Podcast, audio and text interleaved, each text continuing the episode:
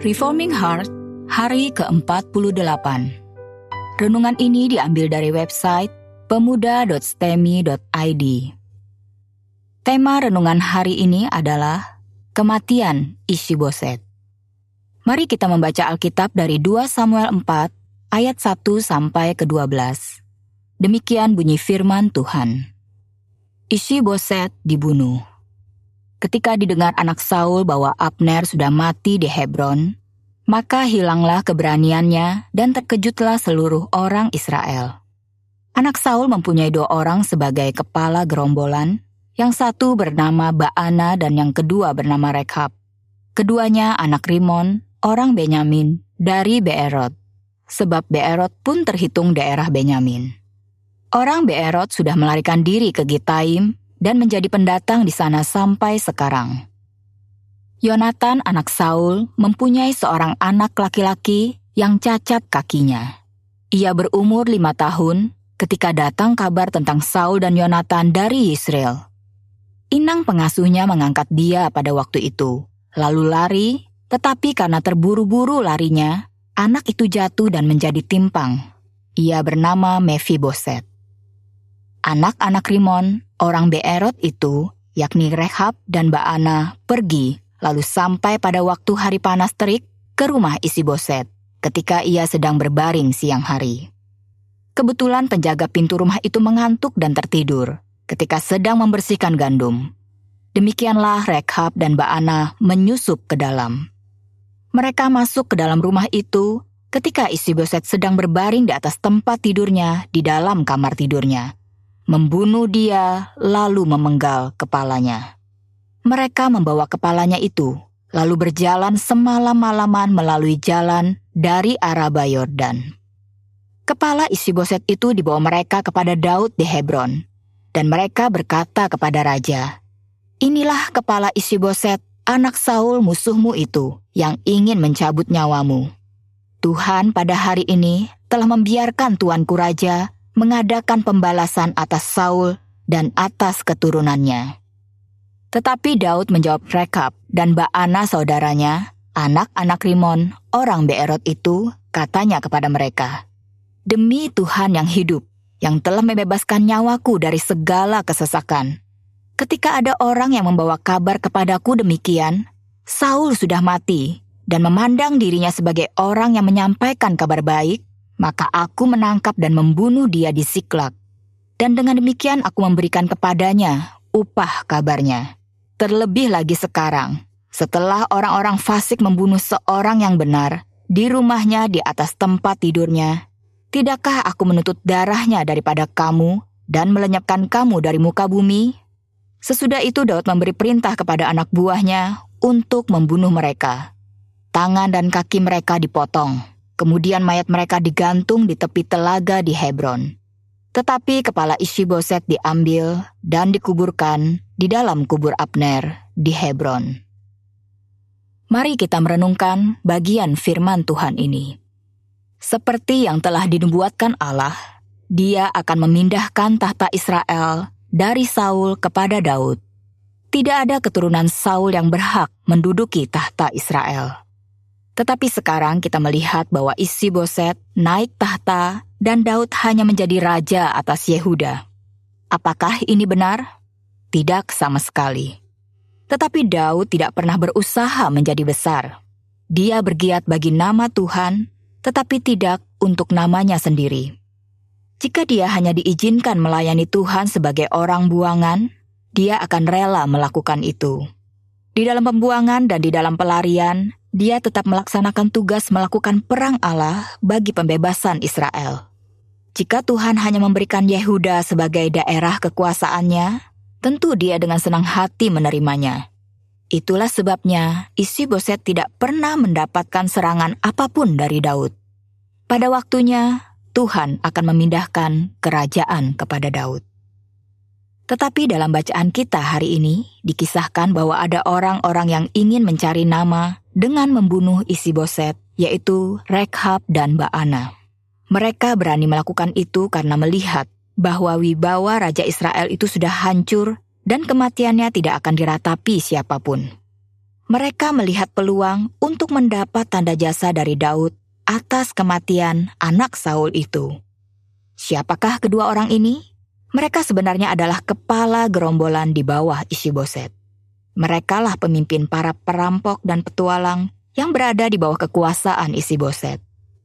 Ayat 1 mengatakan bahwa isi boset kehilangan keberanian setelah Abner mati.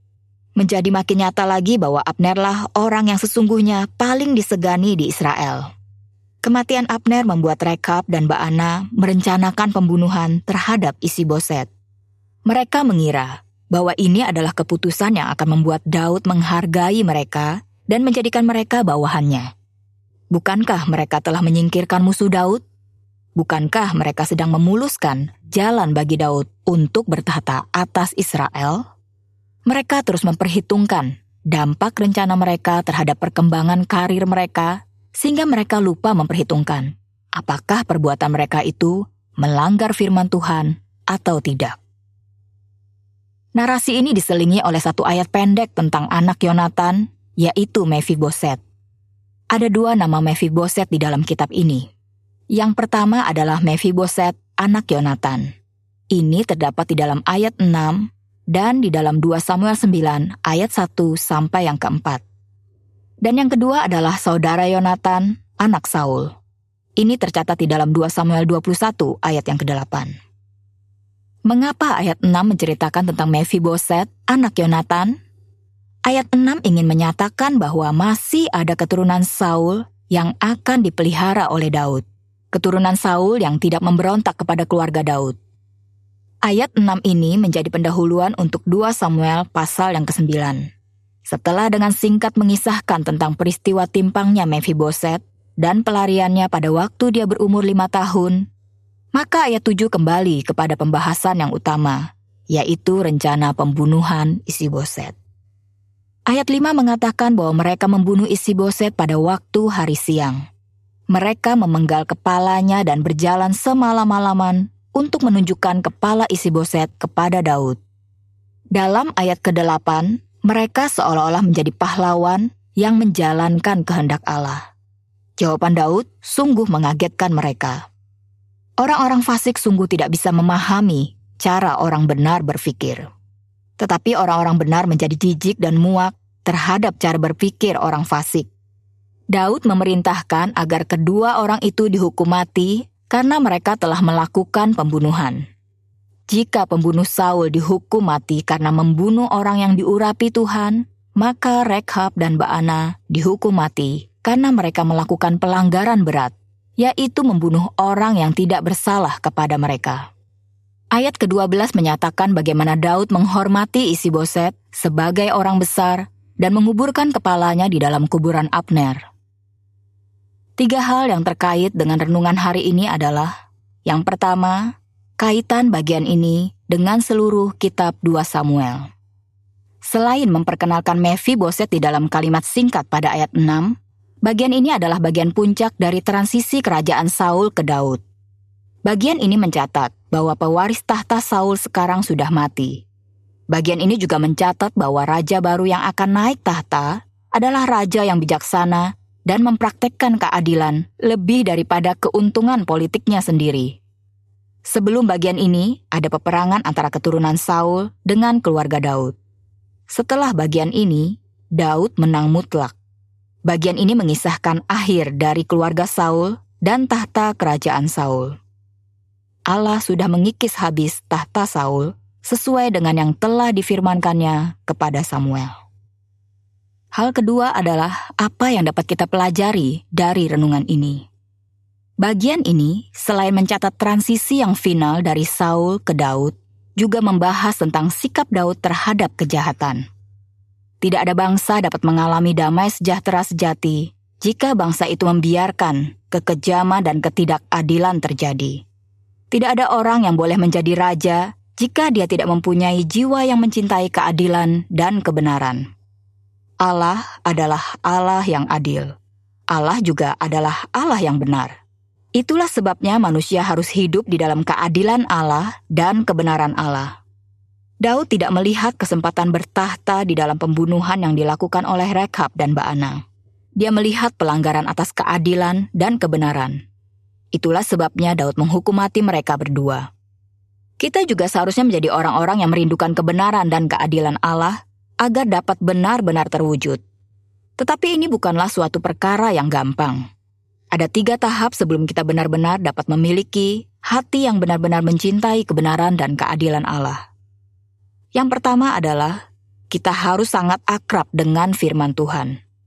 Pengenalan yang dalam atas kitab suci membuat kita sanggup mempunyai hati nurani yang peka ketika ketidakadilan dan ketidakbenaran itu muncul.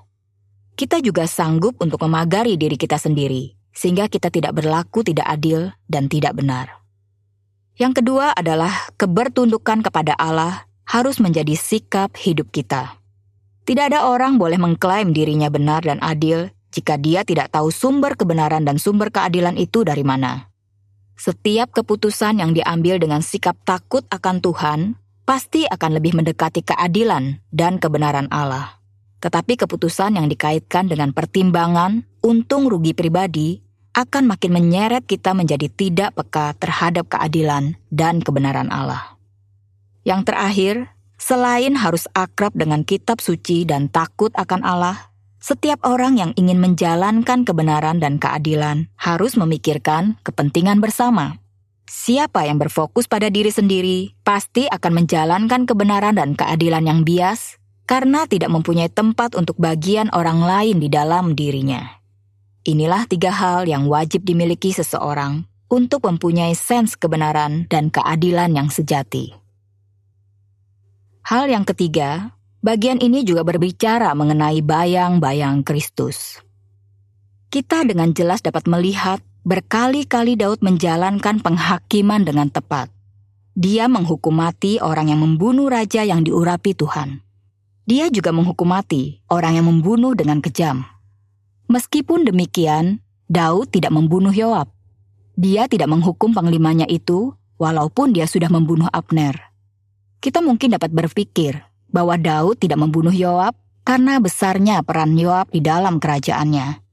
Tanpa Yoab akan sulit untuk mempertahankan kerajaan, apalagi memperbesar daerah kekuasaan. Tetapi ini bukan cara berpikir Daud. Dia tidak ingin menggunakan tangannya untuk menghukum orang-orang yang sudah dipakai Tuhan bagi kerajaan Israel. Namun demikian, tangannya dengan cepat menghukum orang-orang yang kejahatannya mengancam keutuhan kerajaan Israel.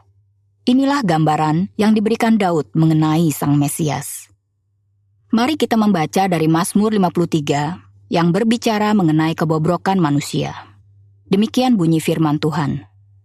Untuk pemimpin biduan, menurut lagu Mahalat, nyanyian pengajaran Daud. Orang bebal berkata dalam hatinya, Tidak ada Allah, busuk dan jijik kecurangan mereka, tidak ada yang berbuat baik. Allah memandang ke bawah dari sorga kepada anak-anak manusia untuk melihat apakah ada yang berakal budi dan yang mencari Allah. Mereka semua telah menyimpang, sekaliannya telah bejat. Tidak ada yang berbuat baik, seorang pun tidak. Tidak sadarkah orang-orang yang melakukan kejahatan, yang memakan habis umatku seperti memakan roti, dan yang tidak berseru kepada Allah? Di sanalah mereka ditimpa kekejutan yang besar, padahal tidak ada yang mengejutkan Sebab Allah menghamburkan tulang-tulang para pengepungmu, mereka akan dipermalukan, sebab Allah telah menolak mereka.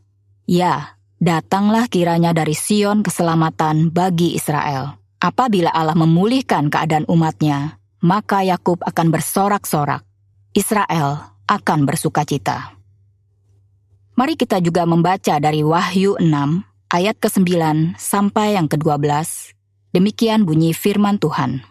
Dan ketika anak domba itu membuka meterai yang kelima, aku melihat di bawah mesbah jiwa-jiwa mereka yang telah dibunuh oleh karena firman Allah dan oleh karena kesaksian yang mereka miliki. Dan mereka berseru dengan suara nyaring katanya, Berapa lama lagikah ya penguasa yang kudus dan benar? Engkau tidak menghakimi dan tidak membalaskan darah kami kepada mereka yang diam di bumi? Dan kepada mereka masing-masing diberikan sehelai jubah putih dan kepada mereka dikatakan bahwa mereka harus beristirahat sedikit waktu lagi hingga genap jumlah kawan-kawan pelayan dan saudara-saudara mereka yang akan dibunuh sama seperti mereka. Maka aku melihat, ketika anak domba itu membuka meterai yang keenam, sesungguhnya terjadilah gempa bumi yang dahsyat, dan matahari menjadi hitam bagaikan karung rambut dan bulan menjadi merah seluruhnya bagaikan darah. Kristus akan datang untuk menghukum seluruh musuh gereja. Dialah yang akan membebaskan orang benar dari tindakan orang fasik, tetapi terutama adalah orang-orang yang secara kejam menindas, menganiaya, dan membunuh umatnya yang dikasihinya.